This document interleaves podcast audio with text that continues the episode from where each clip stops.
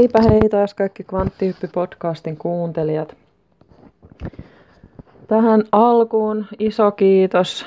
Kvanttihyppy on saanut lisää kuuntelijoita ja saanut myös mainostusta. Ja olen erittäin kiitollinen siitä. Ja tähän pari tiedotusasiaa alkuun. Eli Kvanttihypyn jaksoja tulee koko ajan lisää. Niitä ei tule minkään tietyn aikataulun mukaan, koska teen tätä aina silloin, kun ajalta muilta töiltäni ehdin. Eli, eli jaksoja tulee silloin, kun ehdin niitä tekemään. Eli kannattaa seurata, seurata kvanttihyppyä esimerkiksi Instagramissa, Twitterissä ja Facebookissa, jolloin saat sitten aina tiedon uusista jaksoista. Ja kvanttihypyllä on nettisivut ja niiden osoite on https kaksoispiste kenoviiva kenoviiva kvanttihyppy 2019 piste wixsite.com kautta podcast. Ja Wix-site kirjoitetaan kaksois x site, Wix-site. Eli sieltä löydät kohdasta jaksot, löydät nämä kaikki erilliset jaksot ja pystyt kuuntelemaan sieltä sitä kautta myös. Ja etusivulta löytyy tällainen soittolista, johon lisätään kaikki jaksot sitä mukaan, kun ne tulee. Ja lisäksi kvanttihyppyä pystyy kuuntelemaan iTunesista, SoundCloudista, Spotifysta, Joo, ja sitten tosiaan tästä selaimesta suoraan. Eli sulla on monta vaihtoehtoa, mistä sä voit sitä kuunnella, mikä sulle sopii parhaiten. Joo, tervetuloa tosiaan tämän päivän jakson pariin. Tänään olisi tarkoitus kahlata läpi kaksi aihetta, jotka liittyy läheisesti toisiinsa. Eli mä haluan puhua tästä valemuistosyndroomasta, koska tämä on nyt aika ajankohtainen aihe. Ja tota, sitten käydään läpi toi Finders-kultti, josta tuli just niin kuin nämä FBIn ö, salatut materiaalit julkistettiin. Eli nyt meillä on sitten tästä tietoa, että tällainen on oikeasti ollut. Ja tämäkin on sitten taas yksi niin kuin, todiste siitä, että tällaista lasten rituaalista hyväksikäyttöä on oikeasti olemassa. Ja käydään näitä tarkemmin läpi. Eli aloitetaan tuosta valemuistosyndroomasta. Tästähän kuulee paljon, paljon juttua. Täällä on niin kuin tosi paljon medioissa heitellään tätä termiä, tosi paljon terapeutit käyttää tätä termiä. Tätä siis viljellään joka paikassa, tätä vale, valemuisto, valemuisto. Joo, no mistä tämä on saanut alkunsa? Eli 80-luvulla käytiin läpi niin sanottu Satanic Panic aikakausi. Tämä tarkoittaa sitä, että tuli aika paljon tällaisia uhreja, jotka alkoi kertoa omia kokemuksiaan ja tarinoitaan siitä, että heitä on rituaalisesti hyväksi käytetty tällaisissa saatanan palvontarituaaleissa. Ja näitä tarinoita julkaistiin medioissa. Ja sen seurauksena sitten tietysti ihmiset alkoi pelkäämään ja tulla hysteerisiksi tästä aiheesta. Ja, ja sitten pedofiilit aloitti tällaisen laajamittaisen vastahyökkäyksen. Ja he keksivät tämän niin sanotun valemuistosyndrooman, ja sitten taas 90-luvun puoliväliin mennessä jo 80 prosenttia median uutisista keskittyikin näiden uhrien herjaamiseen ja epäilemiseen ja sen niin kuin, väitteen heittämiseen, että heillä onkin näitä valemuistoja. Ja sitten tämä satanic panic niin kuin, tavallaan saatiin sillä sitten diskvalifioitua ja saatiin sanottua, että ei semmoista mitään tapahdukaan ja voidaan unohtaa, että nämä on kaikki vain tämmöisiä valemuistoja. No, mistä tämä pedofiilien juttu lähti. Eli he perusti tällaisen False Memory Foundation nimellä olevan säätiön, eli valemuistosäätiö. Ja tämän he perusti vuonna 1992. Ja sillä on noin kolme, 3000 jäsentä, ja vuosittainen budjetti heillä oli noin 750 000 dollaria. Ja heidän johtokuntaan kuului psykiatreja ja sitten tällaisia tera, terapistejä, jotka halus terapeutteja, jotka halusivat etsiä ongelmiin lähinnä fyysisiä syitä ja sitten hoitaa niitä lääkkeillä, eli he ei halunnut paneutua tällaisiin tunnesyihin tai mihinkään traumoihin sinänsä. Ja tämä Foundation alkoi käyttää useita asiantuntijoita, psykiatreja, akateemikkoja ja asianajajia heidän edukseen ja ajamaan tätä heidän asiaansa. Ja heidän asiansa oli nimenomaan ajaa aj- tätä tämmöistä teoriaa tai oireyhtymää, että olisi olemassa tällainen niin sanottu valemuistosyndrooma tai oireyhtymä, jo, jossa se uhri, joka väittää tulleensa lapsena hyväksikäytetyksi, niin hän onkin sitten tällaisten valemuistojen niin kuin armoilla ja, ja niitä tässä nyt sitten, niistä on nyt sitten kyse ja häntä ei oikeasti olekaan sit hyväksikäytetty. Joo, eli täyttä, täyttä niin kuin pedofiilien tota, puolustelu. Öö, no tämä Foundationin näillä perustajajäsenillä ja ketkä on näitä asiantuntijoita, keitä he käytti, niin niillä on todettu olevan yhteyksiä sit suoraan pedofiliaan, taikka sitten vielä pahempiin juttuihin, mennään siihen kohta. Mutta siis heitä, suurinta osaa näistä, jotka tässä nyt oli mukana tätä perustamassa, niin heitä on itse asiassa itseä syytetty hyväksikäytöstä. Ja osalla oli niin kuin heidän omat lapset, jotka syytti heitä. Ja esimerkiksi tämä perustajajäsen, tällainen kuin Peter Freud, en tiedä miten laustaa Freud, niin hän oli matemaatikko, jota syytettiin lasten hyväksikäytöstä. Hänen tyttärensä Jennifer syytti häntä silloin, kun tämä Jennifer oli tullut aikuiseksi, niin hän alkoi syyttää, että hänen isänsä olisi hyväksikäyttänyt häntä lapsena. Ja esimerkiksi tämän Peter Freydin veli on paljastanut, että tämä pariskunta Peter Freyd ja hänen vaimonsa, niin he on perustanut tämän säätiön salatakseen omia tekojaan ja taistellakseen näitä syytteitä vastaan. Eli heillä oli ihan suorat motiivit tässä. No sitten mukaan tuli tällainen pappi nimeltä Ralph Underwager, Underwager, ja hän on toiminut asiantuntijatodistajana tällaisissa oikeusjutuissa, joissa on käsitelty lasten hyväksikäyttöä. Ja hänet on toistuvasti paljastettu huijariksi näissä oikeudenkäynneissä. Ja että hänellä ei ole mitään niin kuin, kredibiliteettiä tai asiantuntemusta oikeasti tästä aiheesta. Ja esimerkiksi jo vuonna 1988 oikeudessa päätettiin, että hänellä ei ole asiantuntemusta tehdä päätelmiä siitä, onko lasta hyväksikäytetty vai ei. Ja Underwager erotettiin myöhemmin tästä säätiöstä, mutta hän ja hänen vaimonsa pysyi silti säätiön konsultteina. Ja he on esimerkiksi antanut haastattelun hollantilaisen pedofiililehteen. Ja tässä haastattelussa he sanoivat näin, että pedofiilia on hyväksyttävä ilmaisu Jumalan rakkaudesta. Eli tätä rataa. Joo, no sitten Underwager on esittänyt tällaisia erittäin suurissa lainausmerkeissä olevia tieteellisiä tilastotietoja, kuten esimerkiksi tällainen väite, että 60 prosenttia naisista, joita on lapsina hyväksikäytetty, niin he ovat sitä mieltä, että se oli heille vaan hyväksi. Eli hän on esittänyt tällaisia kaikkia kivoja väitteitä tieteellisinä väitteinä. Ja sitten tähän liittyy tähän Foundationin tai tämän säätiön juttuihin ja tähän kohuun tästä Satanic Panikista liittyy tällainen komitea, joka toimi Buffalossa, New Yorkissa. Ja sen nimi oli Committee for Scientific Examination of Religion, eli suomeksi uskontojen tieteellinen tulkintakomitea – ja onpa hieno nimi. Ja he on kirjoittanut sitten tällaisen kirjan, jonka nimi oli Satanism in America, How the Devil Got More Than His Due.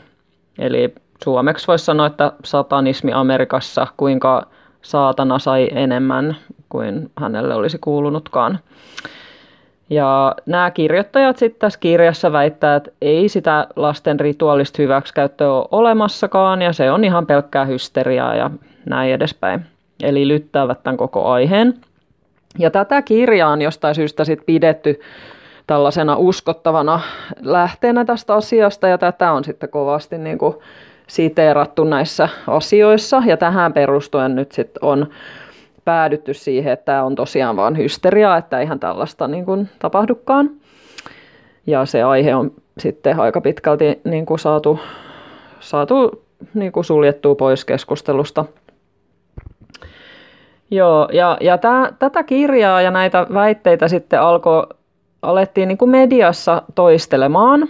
Eli tässä 90-luvun alussa esimerkiksi 93 Time-lehden toimittaja Leon Jaroff kirjoitti artikkelin, jossa hän väitti, että tuhansilla ihmisillä oli terapeuttien aikaansaamia vääriä muistoja.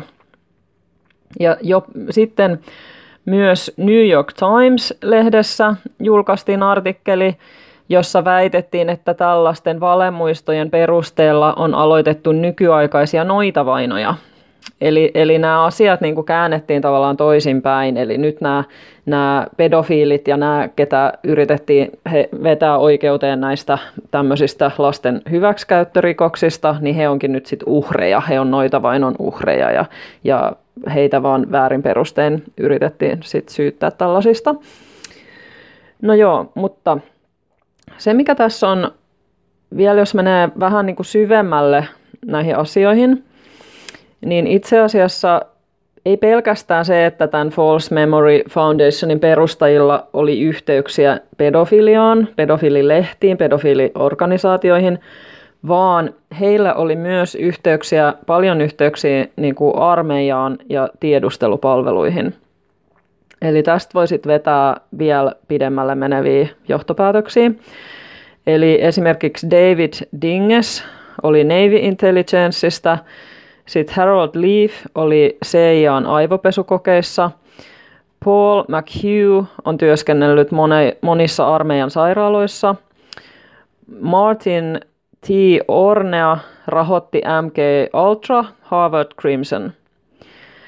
Ja jos nyt ajatellaan, että nämä on jotain CIAn tyyppejä, armeijan tyyppejä, jotka tällaisen on perustaneet, tällaisen foundationin, niin tämä tarkoitusperä on aika selvä. Eli he, he halusivat välttää, niin kuin estää tämän saatanan palvonnan ja rituaalisen lasten hyväksikäytön niin kuin tulemisen yleiseen tietoisuuteen ja tulemisen julki ja siitä keskustelemisen. Ja halusivat vaan tehdä sen naurunalaiseksi äkkiä ja poistaa sen tavallaan mistä medioista. Et, et mediat saatiin tässä tässä näkee sen, että, että mikä medioiden rooli on ollut tässä, että ne on saatu niin kuin sitten kirjoittamaan sen toisen puolen puolesta näitä artikkeleita ja, ja saamaan se yleinen mielipide siihen, että tällaist, tällaiset asiat on ihan täyttä fiktioa ja kuvittelua ja vaan jotain valemuistoja ja ei tämmöistä niin kuin tapahdu. Ja jos nämä nyt oikeasti on ollut jossain CIAn aivopesukokeissa ja tämmöisissä työskennellyt nämä ihmiset, niin mitä he siellä sitten on tehneet. Eli, eli he on ilmiselvästi tehneet tahallaan tällaisia ihmiskokeita, missä luodaan tahallisesti tämä DID, eli dissosiatiivinen identiteettihäiriö, joka tehdään nimenomaan sillä, että ihmiselle luodaan joku tosi paha trauma, jolloin hänen persoonansa tavallaan pirstaloituu, koska hän ei, ei pysty sitä niin kuin käsittelemään sitä asiaa. Eli puhutaan vähän dissosiaatiohäiriöstä.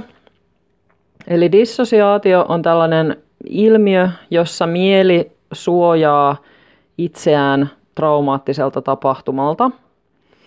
Eli esimerkiksi jos lasta hyväksikäytetään lapsena, niin silloin hänelle tämä tapahtuma on niin traumaattinen ja pelottava ja niin tavallaan iso asia, ja hän ei pysty sen hetkisellä ymmärryksen tasolla sitä käsittelemään.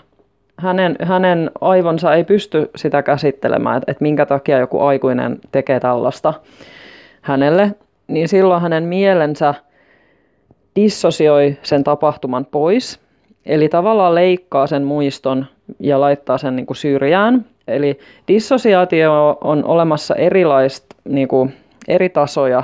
Tavallaan, että lievemmissä tapauksissa tällainen ihminen saattaa sitten koko loppuelämänsä kyllä muistaa tämän tapahtuman.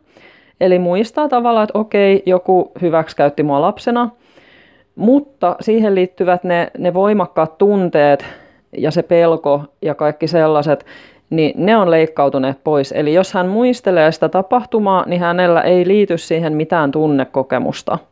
Se ei niin kuin yhdisty tunnetasolla. Se, se tuntuu vähän niin kuin se olisi tapahtunut jollekin toiselle, tai ikään kuin sitä olisi katsonut sivusta. No sitten on pahemmanlaatuinen dissosiaatio, jolloin se koko tapahtuma leikkautuu pois sieltä muistista. Eli silloin ihminen saattaa elää elämässään eteenpäin aikuiseksi asti tietämättä ollenkaan, että hänellä on tapahtunut tällaista seksuaalista hyväksikäyttöä. Ja tällöin puhutaan niin sanotuista tukahdutetuista muistoista. Ja nämä, nämä tämän False Memory Foundationin tyypit, niin nehän väittää, itse asiassa siellä heidän nettisivuillaankin väitetään, että tällaista asiaa ei ole olemassa kuin tukahdutetut muistot. Että tällaista ei ole olemassa. Eli he, he väittää, niin kuin kirkkain silmin, että sellaista ei tapahdu. Eli heillä ei ole tavallaan tietoa tästä dissosiaatioilmiöstä tai he haluaa sen kieltää kokonaan. Mä uskon, että kyse on siitä, että he haluaa kieltää sen. Ja no, mitä se sitten tarkoittaa? Eli ihminen elää elämäänsä niin, että hän ei tiedä, että häntä on hyväksikäytetty.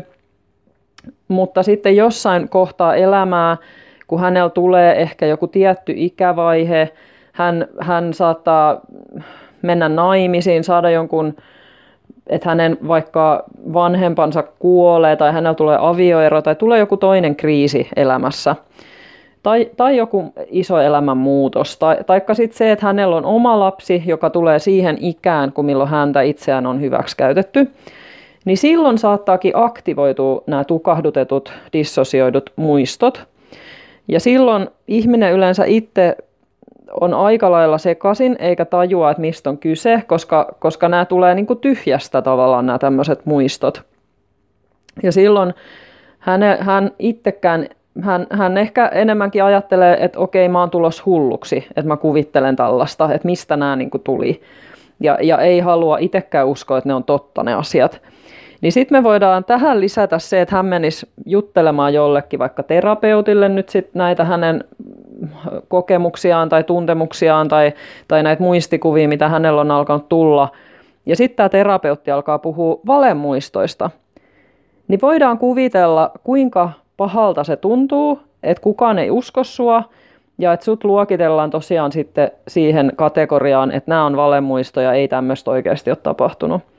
Ja silloin tämän henkilön paraneminen todellakin pysähtyy ihan täysin, koska se, että hän pystyisi käsittelemään tällaista tapahtumaa ja siitä niin tavallaan pääsee yli ja toipumaan, niin se vaatisi sen, että ensinnäkin häntä niin uskotaan ja häntä tuetaan siinä, että hän pystyy integroimaan siihen omaan arkipersoonansa nämä hänen persoonan dissosioituneet osat, jotka on sitä traumaminuutta, joka on niin kuin tavallaan kokenut näitä traumaattisia asioita.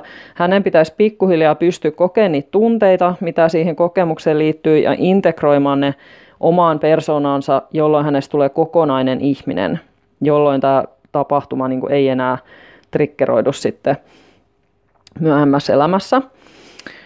No joo, no mut jos me ajatellaan, että että nämä on tosiaan ollut tällaisia CIAn aivopesukokeita, mitä on tehty lapsille, niin heillä on tosiaankin ollut tietoa silloin tästä DIDstä, dissosiatiivisesta identiteettihäiriöstä, ja he on halunneet tavallaan tahallisesti aiheuttaa tämän ihmiselle.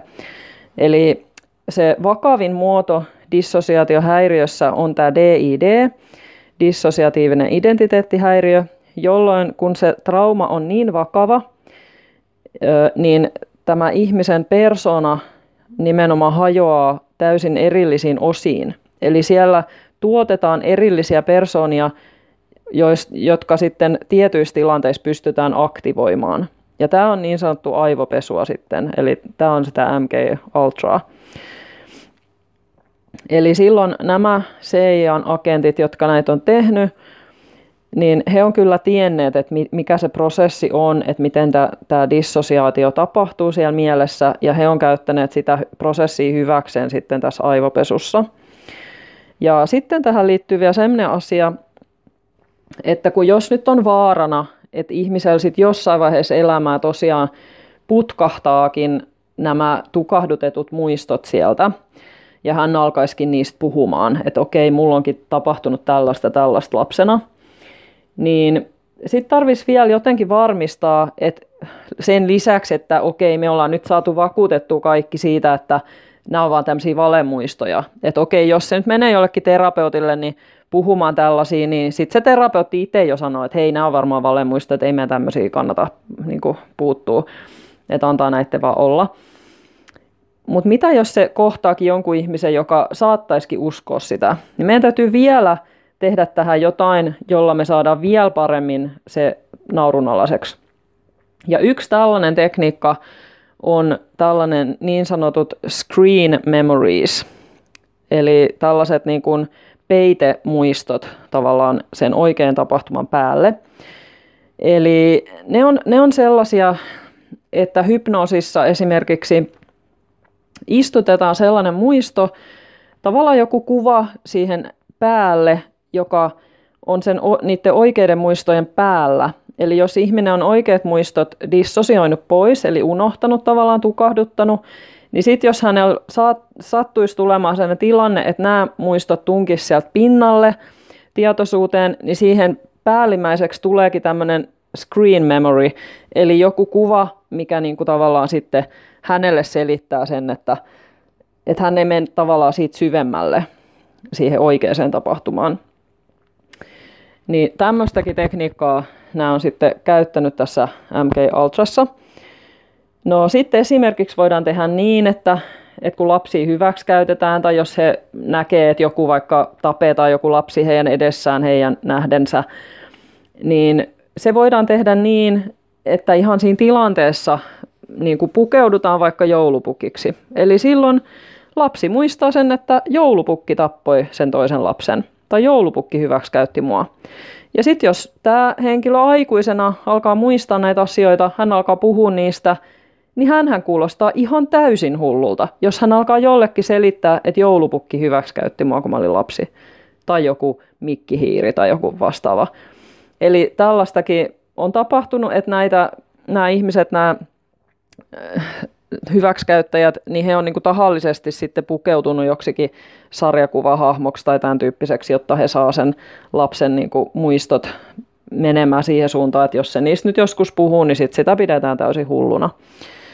Okei. No nyt tällä False Memory Foundationilla ja tällä syndroomalla on ollut niin suuri vaikutus tähän terapeuttien ja näiden uhrien auttamisen kenttään, että vielä tänäkin päivänä todella, todella monet terapeutit on täysin paniikissa siitä, että jos he nyt alkaa niin kuin auttaa sellaisia ihmisiä, ketkä puhuu, että heitä on lapsena hyväksi käytetty, niin he on niin paniikissa nämä terapeutit siitä, että heitä aletaan sitten syyttää tämmöisten väärien muistojen istuttamisesta. Että he, he eivät sitten oikeasti edes uskalla mennä näihin aiheisiin. He ei uskalla auttaa oikeasti näitä ihmisiä. Ja tosi monille se on helpompaa sanoa sille asiakkaalle, että hei, nämä on varmaan valemuistoja, että ei sulla varmaan mitään ole tapahtunut, kuin se, että he ottaisivat sen asiakkaan puheet vakavissaan ja alkaisi vakavissaan yrittää auttaa sitä.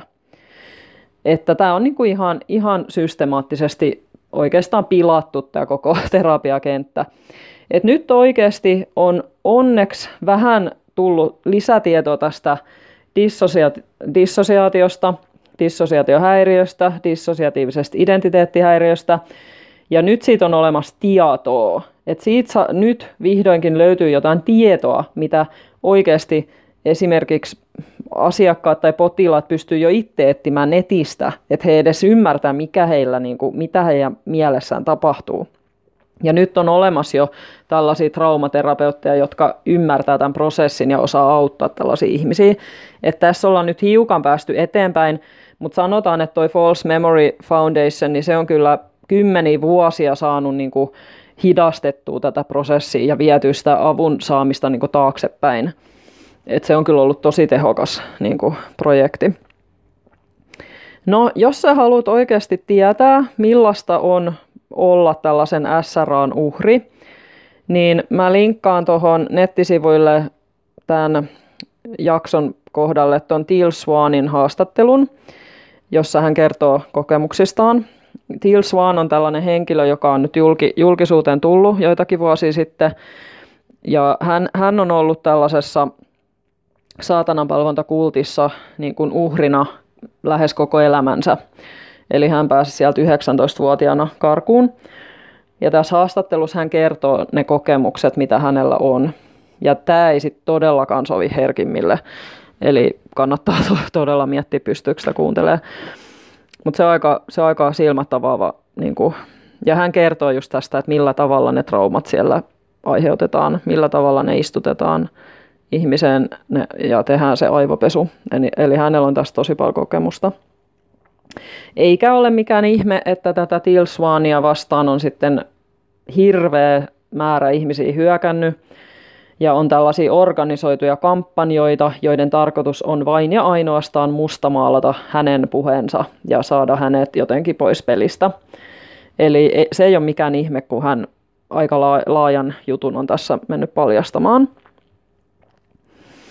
Ja kun miettii, että mun mielestä on aika mielenkiintoista, että kun tässä nyt me tiedetään, jotka Qta esimerkiksi seurataan ja näitä aiheita ollaan tutkittu, niin me tiedetään, että tässä tulee lähivuosina paljastumaan todella laajat satanismi, pedofiili, ihmiskauppaverkostot. Ne tulee paljastumaan ja kaatumaan, ja me tullaan saamaan selville, mikä on valtamedian rooli tässä kaikessa, miten ne on niin peitellyt näitä juttuja. Esimerkiksi nyt just tämä, että ABC oli peitellyt tämän Epsteinin tarinan jo kolme vuotta sitten, eli ei haluttu uutisoida tästä. Eli tämä on tosi mielenkiintoista.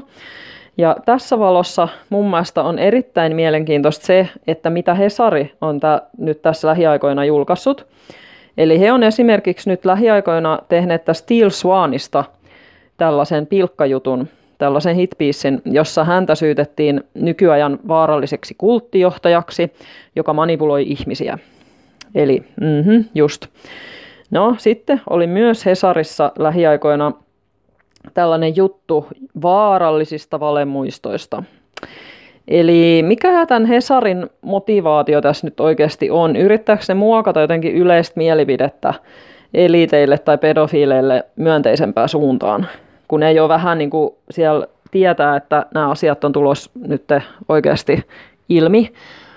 Eli mä nyt vaan esitän kysymyksiä, joita olen pienessä päässäni pohtinut.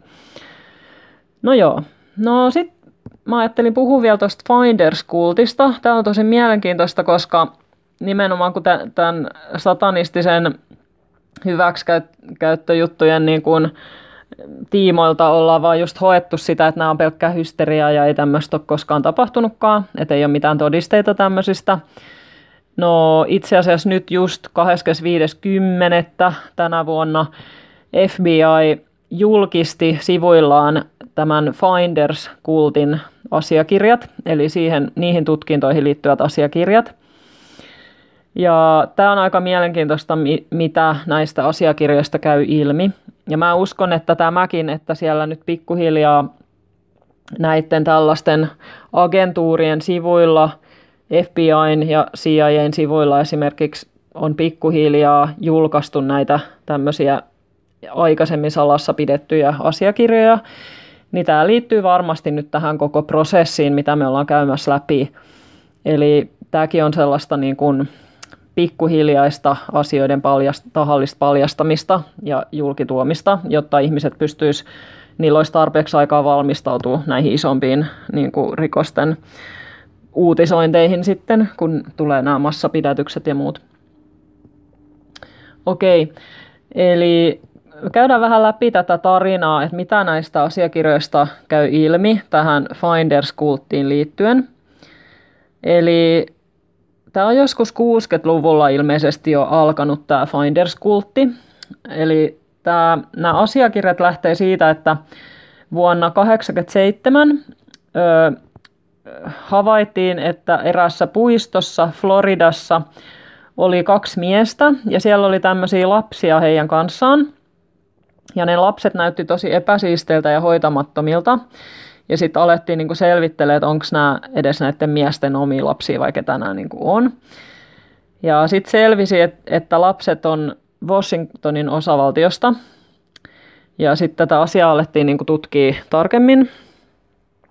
Tehtiin kotietsintä kahteen rakennukseen. Sieltä saatiin sitten tällaisia asiakirjoja, missä oli tietoa siitä, että tämä kultti niin kuin säännönmukaisesti kidnappasi lukemattomia lapsia. Ja lapsia ostettiin, vaihdettiin ja kidnappattiin, ja naisia saatettiin raskaaksi ihan vaan sitä varten, että saataisiin näitä lapsia. Ja sitten näistä dokumenteista käy ilmi, että lapsia aivopestiin ja että tämä kultti suoritti tällaista järjestelmällistä lasten hyväksikäyttöä. Lisäksi käy ilmi, että State Department ja FBI peitteli näitä rikoksia. Ja sitten eräällä virginialaisella maatilalla tehty kotietsintä paljasti, että siellä suoritettiin lasten rituaalista hyväksikäyttöä ja saatananpalvontaa ja lapsia pidettiin häkeissä siellä. Ja nämä kultin jäsenet yritti jollain tapaa vallottaa Culpeperin kaupungin hallituksen. Tämä on Virginiassa. Ja sitten myöhemmin joku käski salata kaikki asiakirjat ja että näitä tietoja ei luovuteta eteenpäin. Ja lapset annettiin niiden oletettujen huol- huoltajien huostaan ja niistä ei sitten sen enempää kuultu. Ja sitten tässä oli tällainen juttu, että vuonna 1993 Tallahassin poliisi sanoi, että kaikki todisteet joko annettiin takaisin näille tutkituille henkilöille tai tuhottiin. Että sillä lailla. No sitten täällä on vähän tietoa tästä kultin perustamisesta ja mihin tarkoitukseen se perustettiin ja näin, niin, niin kultti perustettiin jonkun asiakirjan mukaan vuonna 1972, mutta tosiaan jossain jotkut ihmiset kertoivat, että se oli jo 60-luvulla ollut toiminnassa. Ja tässä 72 vuoden tutkinnassa selvisi, että tämän kultin tarkoituksena oli valmistautuminen jonkinlaiseen hätätilaan, mikä nyt on aika tämmöinen yleisluontainen kuvaus, että se nyt ei paljon kerro. Ja yksi tämän kultin tarkoitusperä oli kerätä tietoja ihmisistä ja yrityksistä. Eli täh. Eli oliko tämä käytännössä tämän tarkoitus oli vakoilu vai? Tämä nyt tulee mulle mieleen. No sitten tässä oli tämmöinen piirustus Findersin ylläpitämästä esikoulusta – ja tästä piirustuksesta näkyy, että sinne meni tällainen tunnelijärjestelmä ja esimerkiksi sen luokkahuoneen ovessa ei ollut mitään kahvaa, vaan siinä oli vaan pelkkä salpa. Et ilmeisesti ne lapset on niin kuin lukittu sinne sisälle, siis ihan teljetty sinne sisälle. Ja sitten monia tämän kultin entisiä jäseniä oli kuulusteltu näissä tutkinnoissa ja he sanoivat, että he pelkää kostoa. Ja sitten kävi ilmi myös, että joitakin oli ihan uhkailtu ja niin kuin vainottu ja jonkun joku oli tuhopoltettu. Tässä oli mustattu se, että mikä oli tuhopoltettu, mutta joku, en tiedä, olisiko jonkun koti tai jotain. Ja sitten nämä, nämä entiset jäsenet kertoi, että heidän lapsiaan aivopestiin ja että heitä estettiin näkemästä omia lapsia tai lasten lapsiin. Ja heitä kir- kiristettiin lopettamaan yhteydenotot siten, että heille lähetettiin kirjeitä, joissa kuvattiin seksuaalisia tekoja ja valokuvia. Eli ilmeisesti vähän samantyyppinen kuin Nexiumissa oli, että kaikki, jotka siihen liittyy, niin ensimmäiseksi pyydetään ottaa jotain seksivideoita ja sitten näitä voidaan myöhemmin käyttää kiristämisessä heitä vastaan, jos he haluaa yrittää lähteä pois. No sitten näitä lapsia haastateltiin täällä Tallahasseissa Floridassa – ja lapset kertoivat, että he olivat matkalla lainausmerkeissä smart schooliin, eli jonkinlaiseen, mikä sijaitsi siis Meksikossa, eli jonkinlaiseen, mikä toi nyt sitten voisi olla, siis joku älykkäiden tai erityislahjakkaiden koulu, siis mitä vittu oikeasti. että mihin ne oli matkalla. Ja sitten nämä lapset oli oikeasti tosi nälkäisiä ja pissas ja kakkas sinne lattioille. Eli he ei selvästi ollut tottuneet edes elämään sisätiloissa. Että he, he niinku ei edes osannut käyttää vessaa tai mitään, vaikka ne oli siis sen ikäisiä, että he olisi tosiaankin pitänyt jo osata käydä vessassa ja kaikkea. Eli, eli ne, on, ne on elänyt jossain ihan niin kuin just varmaan jossain häkeissä. No sitten lapset puhui myös toisista lapsista, jotka on Washingtonissa. Ja sitten he puhuivat jostain englanniksi game caller, eli jonkinlainen ilmeisesti joku leikin johtaja tai sen tyyppinen henkilö, jonka vallassa he olivat. Eli mä nyt mietin, että onko tämä nyt sitten joku heidän tämmöinen kouluttaja tai, tai joku CIA-agentti just, joka teki heillä sitten kaikenlaisia kokeita tai mitä se tekikään. Ja sitten lapset ei käynyt koulua ja heidät oli erotettu heidän äideistään. Ja lapset sitten kertoi erilaisista leikeistä, lainausmerkeissä leikeistä, ja nämä leikit oli aika outoja, eli yksi leikki oli sellainen, että otettiin paita, jossa oli reikiä, juostiin karkuun ja sitten paita revittiin. Mitä vittua oikeasti? Mitä vittua? Siis mitä helvetti? Ja että näihin leikkeihin liittyi palkintoja. No, mulla tulee mieleen tässä nyt lähinnä nämä Bohemian Grove niin lastenmetsästykset ihan oikeasti. Siis, siis joo, ja mitä toi Teal Swan kuvaa siinä omassa haastattelussaan, niin hän kuvaa myös tällaista samantyyppistä toimintaa. Eli että hänen piti metsässä juosta karkuun ja häntä metsästettiin. Ja että häntä tavallaan koulutettiin siihen, että hänen tarvii olla tar- niin kuin, tosi hyvä niin kuin pärjäämään siellä metsässä ja niin kuin, joten siis tämmöisissä ihme metsästysrituaaleissa. Niin kuin. Ja just, että jos hän pärjäs, niin sitten hän sai palkinnon, ja jos hän joutui kiinni, että hänet tavallaan saatiin metsästettyä, niin sitten hän sai jonkun rangaistuksen. Että tämän tyyppisiä niin kuin, juttuja, niin, niin mulla tulee nyt ihan sama tästä niin kuin, mieleen, nämä kuulostaa niin hulluilta. No sitten tämä Finders on tosiaan yhdistetty ihan CIAhan, eli CIAn palkkaama firma, joka koulutti CIAn työntekijöitä tietokoneasioissa, niin heidän firman palkkalistoilla oli useita näitä Findersin jäseniä. Eli jonkinlainen yhteys tässä on CIAhan. Ja sitten kun ei ole varmuutta, että mistä ne tuli, ne tarkalleen ne käskyt että nämä todisteet esimerkiksi tuhotaan ja että tätä ei viedä niin kuin mihinkään eteenpäin tätä tutkintaa. Eli sehän tuli aika korkealta taholta se käsky, että tämä asia jätetään tähän.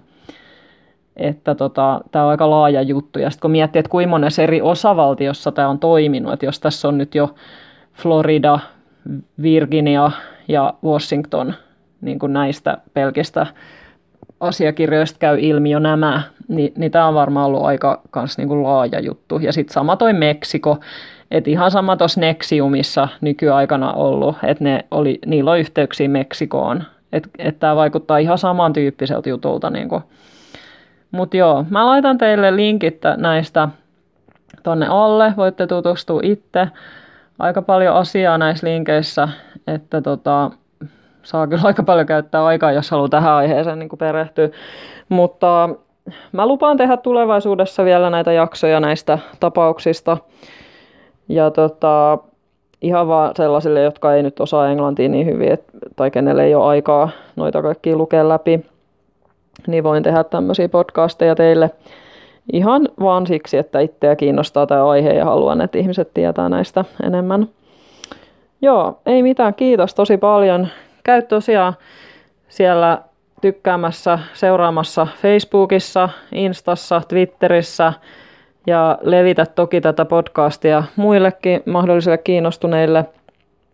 Ja Kvanttihyppy podcast kiittää kaikkia kuuntelusta ja tuesta. Kiitoksia. Heippa!